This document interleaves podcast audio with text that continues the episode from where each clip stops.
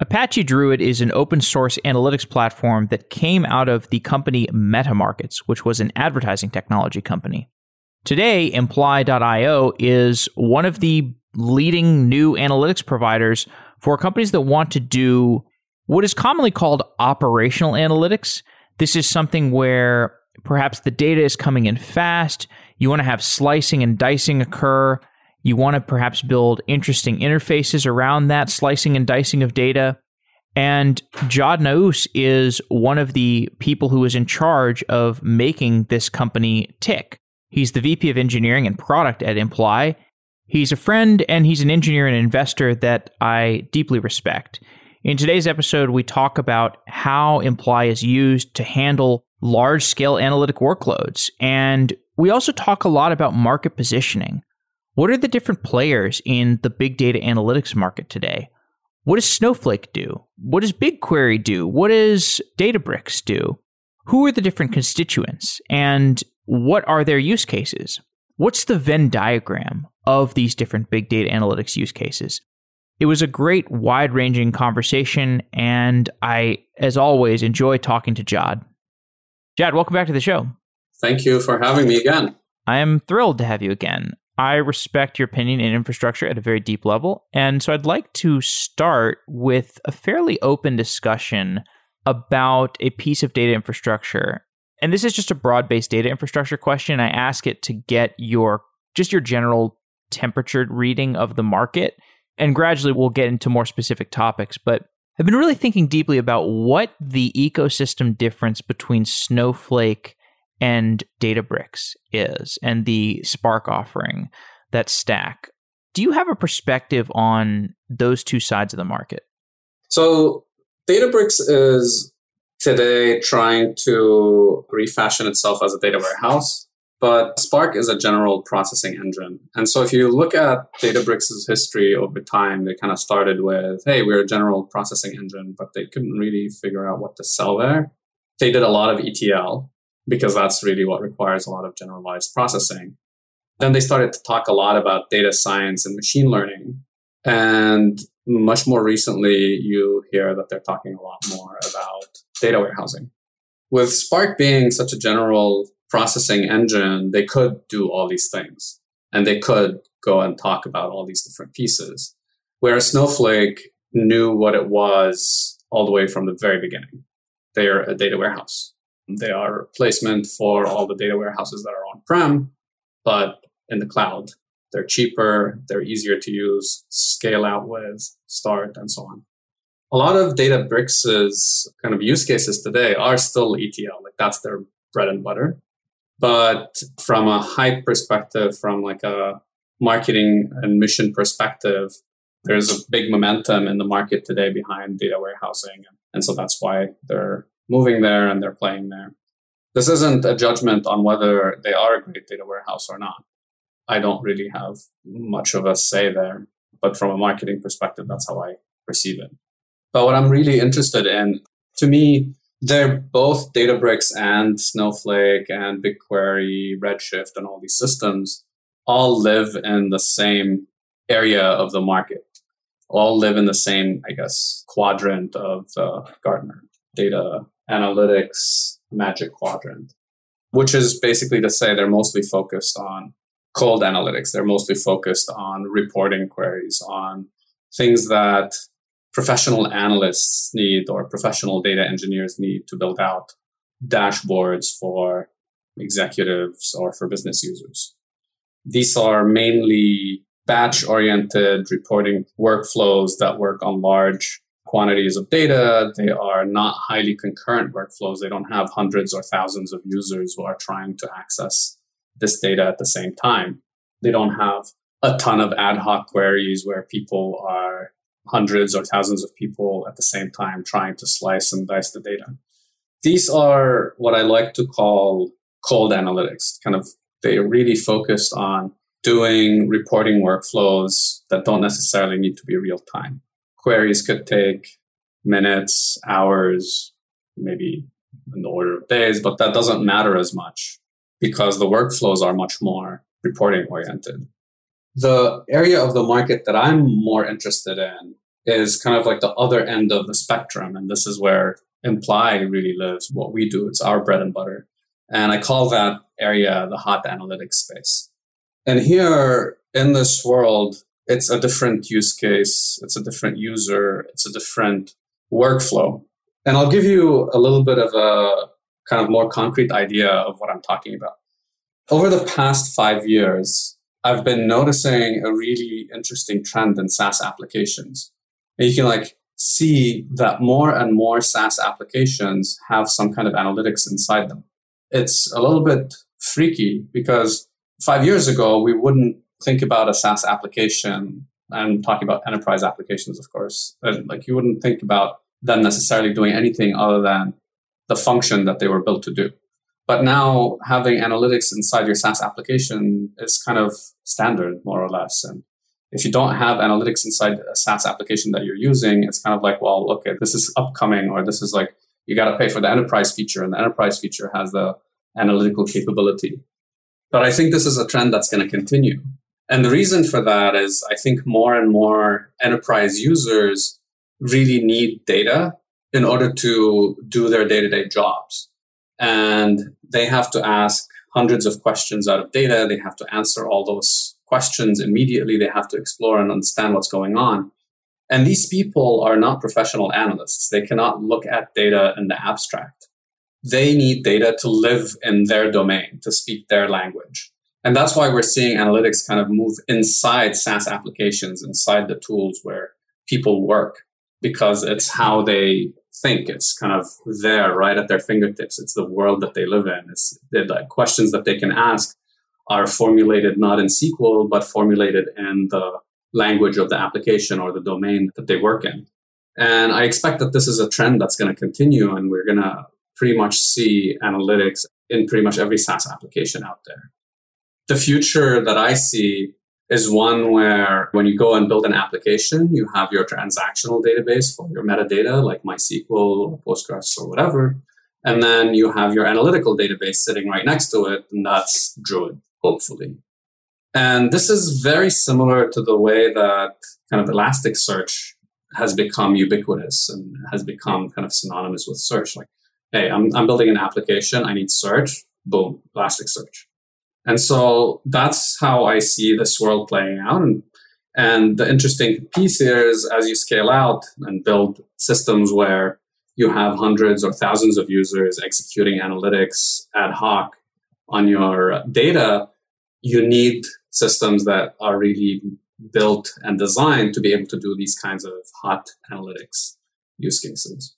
So, from a landscape perspective, specifically around analytics, I kind of divide the world into these two areas the cold analytics space and the hot analytics space.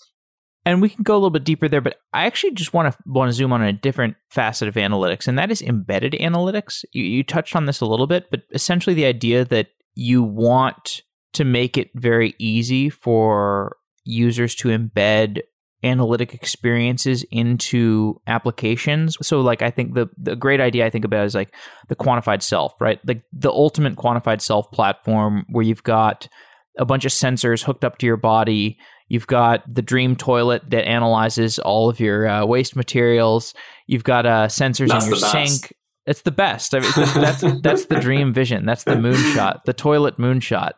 But yeah, you have all these things like instrumenting all this data, and it gets has to get munged and data engineered and stuff. And then you have to have a really good analytics layer, an interact, probably ideally an interactive analytics layer. Even if you're just a, a quote unquote non technical user who wants to use this out of the box quantified self platform, you want really cool graphics and slice and dice ability. So if we're talking about that kind of domain, is that the sweet spot for Imply?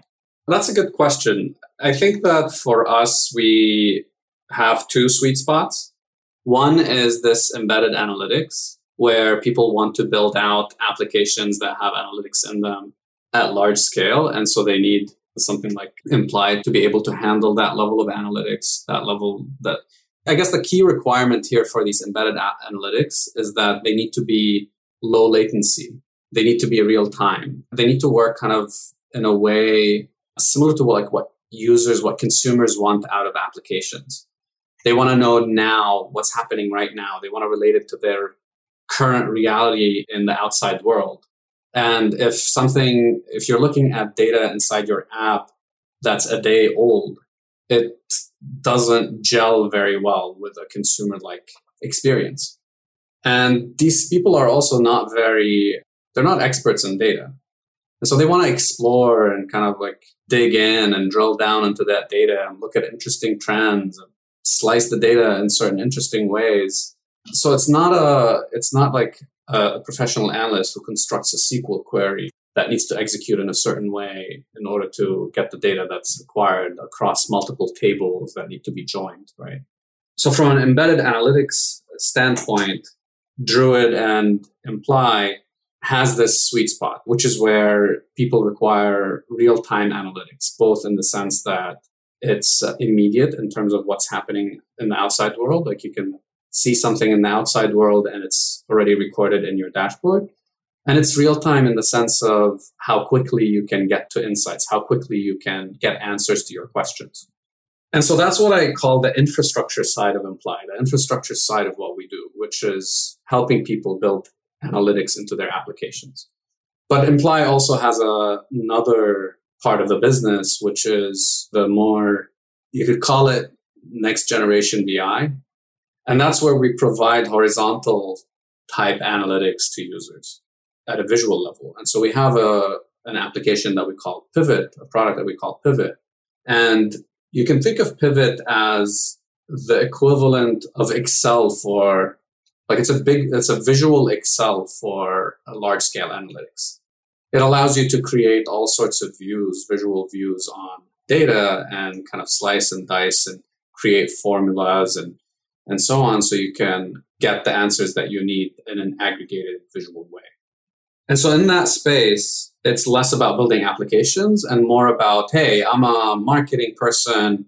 I want to figure out like what's happening with my ad right now. Like my team doesn't need to go and build an application to do this for me. I can just go open up Pivot and look at the marketing data and figure out what's going on. And so Pivot kind of allows people to build walled gardens around which they can go and like explore data and interact with it and figure out what's going on hearing you talk about this makes me think a lot about the engineering problems that go into building this product. It's why I enjoyed our last conversation. It's why I'm looking forward to exploring this more deeply with you right now. I saw a tweet from George Fraser from a few days ago. George Fraser, the CEO of Fivetran, and he was essentially critiquing the fact that Uber Eats seems to occasionally drop packets. I don't know if you order on Uber Eats much, but occasionally it like times out in weird ways or like a payment kind of fails. And you get a sense that something a little shaky is going on behind the scenes. DoorDash is a little bit more reliable. Uh, do you know what I'm talking about? Or is that like, is that foreign language to you? You well, cook all I, your own meals. so, well, actually, I don't use Uber Eats very often. I often just use Seamless or Grubhub.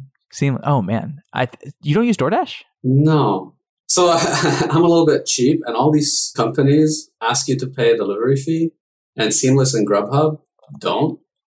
And so I just got used to it. That's powerful, actually. Are the mobile apps okay? I use the web. Why do okay. you need a mobile app for something like ordering food?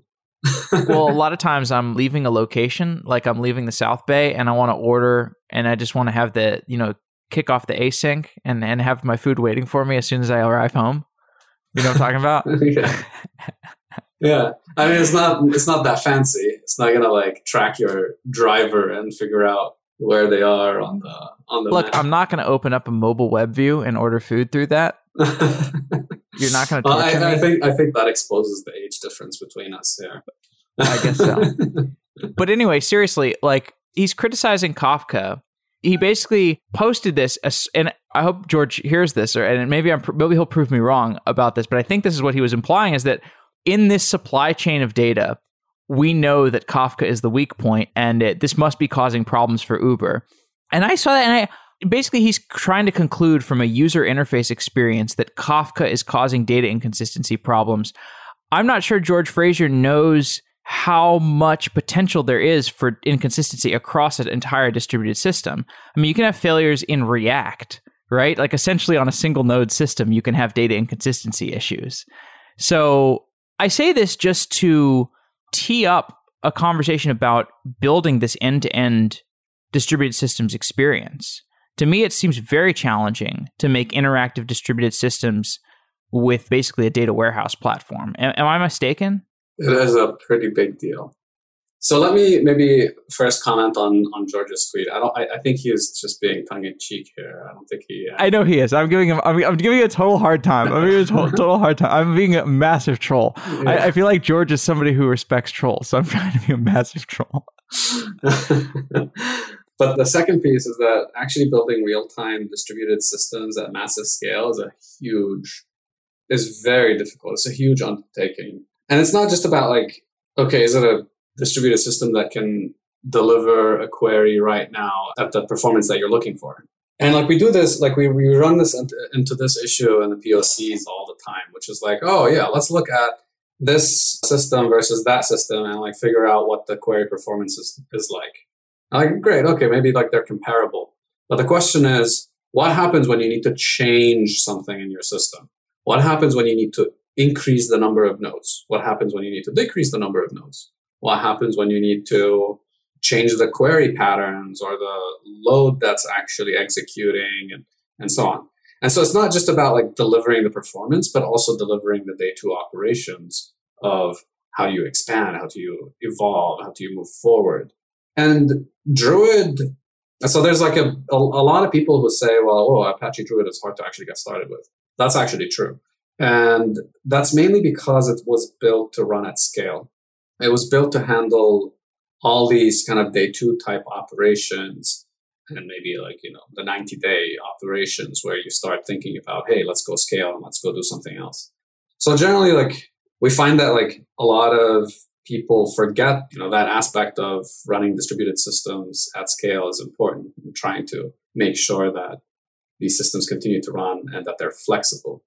And I guess it's always important to, to keep that in mind. But to your question earlier, yes, it is very hard. And one of the things that we're actually doing right now at Imply is we're redesigning our platform and we are breaking down every layer of how Imply delivers functionality to our users, including Druid, because Druid is part of our bigger platform. And we are redesigning it, keeping in mind time to value. And so this next generation of Imply is going to be a SaaS platform. It's going to be more a system where send us your data and we'll give you sub-second queries. It's going to be, we're at like starting with the ingestion piece. One of the biggest things that we're doing is moving from a pull model to a push model where you can send us the files, you can push the files to us, or you can push individual events to us. That's huge because it means that now you can send your events from anywhere you don't have to do all this integration in terms of opening up your infrastructure to get the data into Druid and so on. But the second piece is because it's SaaS, it's going to allow us to deliver a much tighter performance management experience. One of the interesting things that I've noticed in the data infrastructure space is that performance doesn't seem like a core value prop from a user experience perspective, if, if that makes sense. Like what I'm talking about is like there aren't that many really great performance, like tuning user experiences in the data world.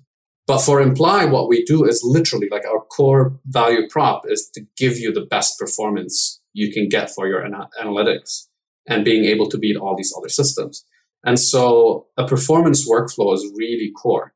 And we're working on a dedicated performance workflow that allows you to manage the performance of your queries and be able to say things like, I want an SLA of X on this particular set of queries, and I want an SLA of Y on that particular set of queries. And for Imply to automatically handle and figure out how to deliver that SLA for you behind the scenes.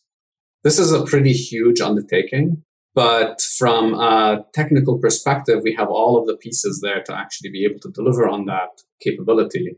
And that's what we're going to be working on over the next 18 months.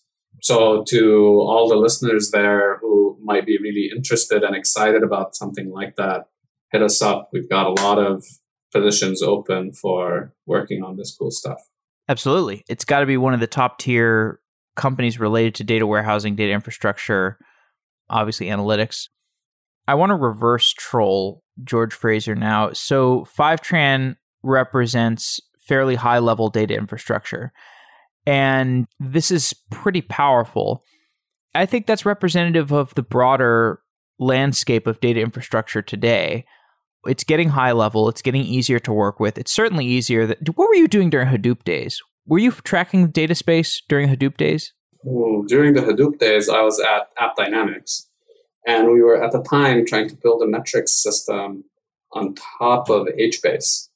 That was really hard. HBase sucks. No offense to the HBase people, but well, I just find funny like that's trivial today, right? That kind of an equivalent application is trivial today. It's like a some SaaS solution, right? Yeah, yeah, yeah. There's like a ton of time series databases that you just like pop off and put in.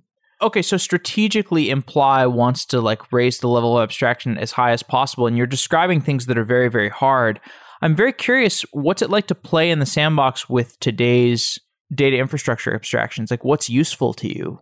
Like from an application developer perspective, or from... yeah, uh, like like are you guys making use of things like Fivetran or Kafka or Kinesis or Redshift? Like, I have no idea what goes on behind the scenes.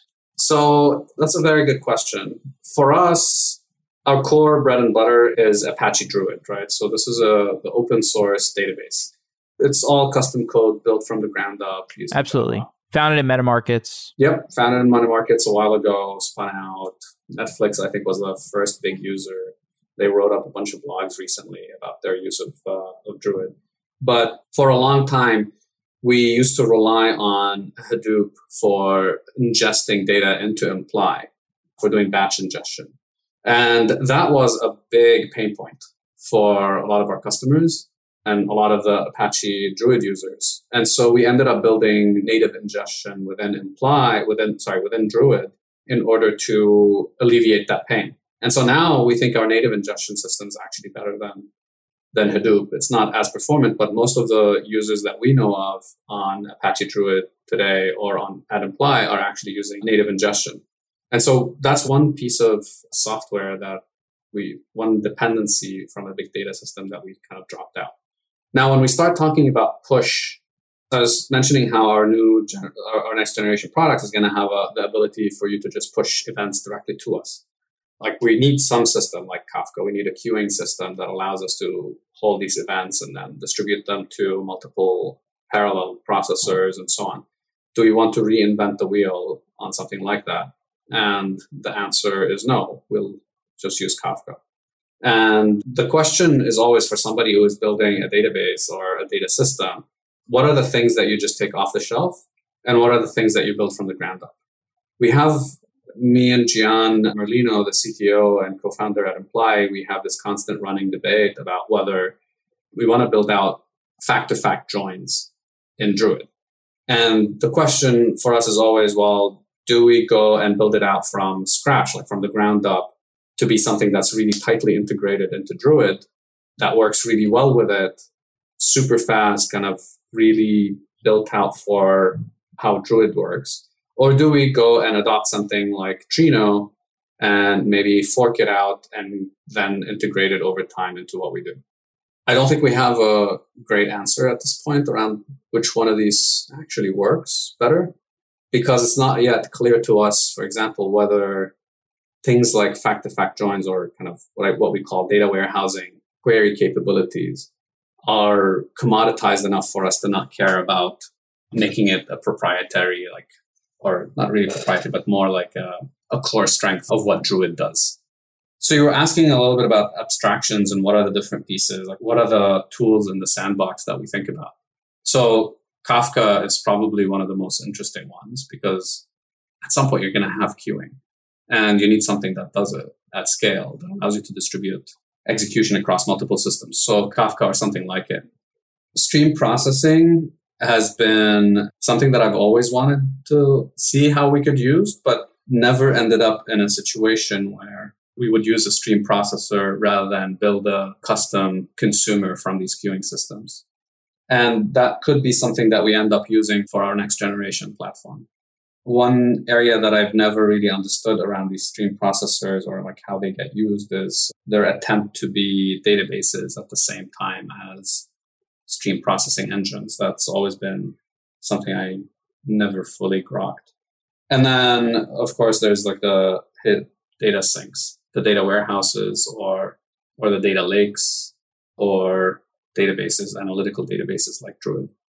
I mean, I could go on and on in terms of all the various abstractions that could be useful. So, like, there's the general processing engines like Spark or really Hadoop in the older world, or streaming processors in the new world.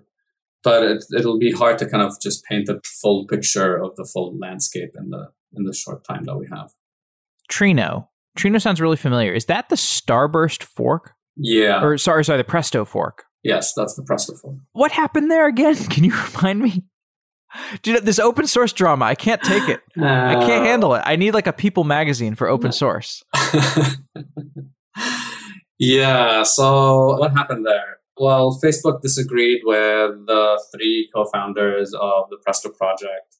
They weren't happy with how things were moving. They left. They started a foundation. They forked off Presto. Then they joined Starburst and they renamed Presto to Trino. Is basically how how it played out. Gotcha. So Trino, did they diverge meaningfully at this point? I think they have diverged. I'm not sure to what degree. I'm not sure exactly of all the differences at this point. Gotcha. Okay. So you mentioned Trino just in the context of kind of the next act of imply, I guess, or like like where you could expand into. Is that did I understand that correctly?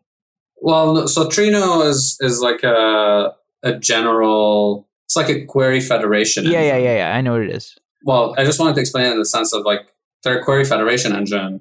We are a database, so we would be something that sits under Trino, as opposed to like us trying to build Trino. Like we don't want to go and federate queries with other systems. But Trino does have a really interesting capability, which is the ability to execute shuffle joins or multi-stage queries and so on. Right. And so that particular query capability, that engine piece, is something that could be very helpful for us. You wouldn't build that into Druid. You're saying you would slot yourself under Presto and put that within imply infrastructure. Well, we're not really sure what we would do there the question is like, okay, well, can we build off of what other really smart and great people have already built? And how yeah. could we use that? And there's a lot of options. We don't want to appropriate somebody else's work, but at the hmm. same time. Here's a question. Let's say you do have some crazy ambitious project, like you want to build Trino on top of Druid and have basically, I mean, the, have the end user experience be the same, but you insert some like querying middleware. Maybe it lets you federate queries to GraphQL for I, I don't know whatever you want to do. In that kind of project, are you able to go to, or let's say you're, let's say just for the for the sake of argument, let's say you do it with Starburst, mm. you're going to do it with you're going to do it with Presto. Is that the kind of situation where you can go to Starburst and say, "Hey, Starburst, we want you to give us a solutions architect and help us build this thing"? Like, I, I'm just trying to understand like corporate dynamics for this kind of thing. Can you leverage help from the other big corp? Well, it depends on whether or not it helps them with their go to market and with their sales. So if you think of Presto or Trino as a platform for integrating with other databases and allowing you to have a uniform querying experience across all these different systems, then one of the strategies that they could pursue is partnerships with data stores where they could go and query data from. There has been attempts in the past to enable Trino, I think, or maybe Presto, I forget which one, to uh, query data from Druid. There's a ton of integrations and connectors for Presto into Presto and Trino into other data stores. So I don't know whether this is a strategy that they're going after immediately or like whether Druid is particularly interesting. Most people who use Trino use it on, but like the biggest use case is using it on data files like ORC or Parquet as opposed to using it on other data warehouses or other data systems like, like Druid. So you, have been at Imply for two years at this point, or eighteen months, something like that. Yeah, almost two years. Almost two, two years, years next month. Okay, so you're an experienced engineering leader at this point. You've got a lot of experience. What kind of new stuff have you learned over the last year? Mm. So let me maybe talk a little bit about Well, do you want to talk about like should I talk about the technical stuff or should I talk about like organizational stuff and leadership and what are you interested in? I mean, anything just ordered in terms of impact to how you see the world personally? Yeah. Well, one of the biggest things that have happened over the past two years is COVID. I remember that. You, you, remember? Yeah. I remember that. By the way, so, seriously, I'll give a shout out on the air to how nice of a guy you are and how, how generous you were to me. It was a very difficult time for me, and it was nice to have a friend such as yourself. Oh, I appreciate it. Thanks, Jeff.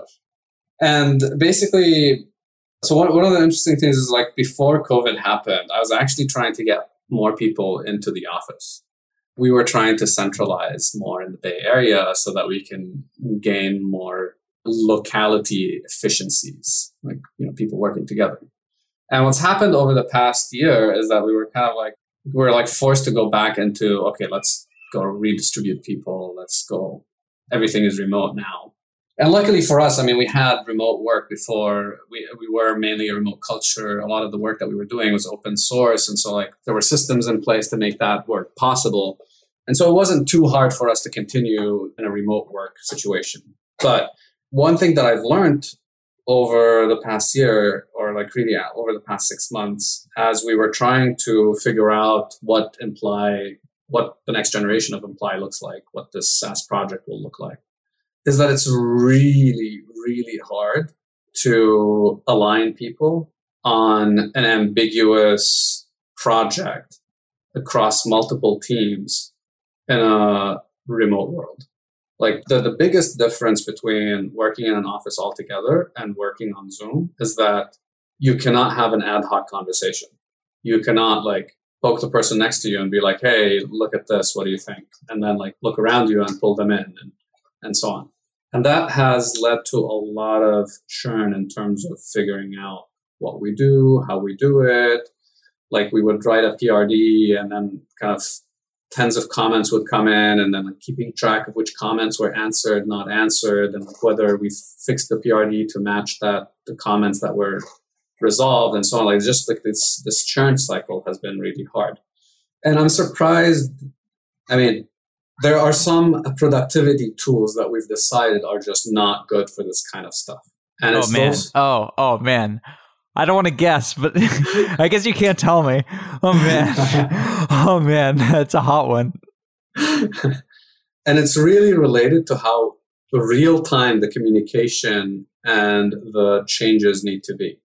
Like when you do a comment, how quickly do you see it on your screen? Do you even see it on your screen at all without having to reload the page?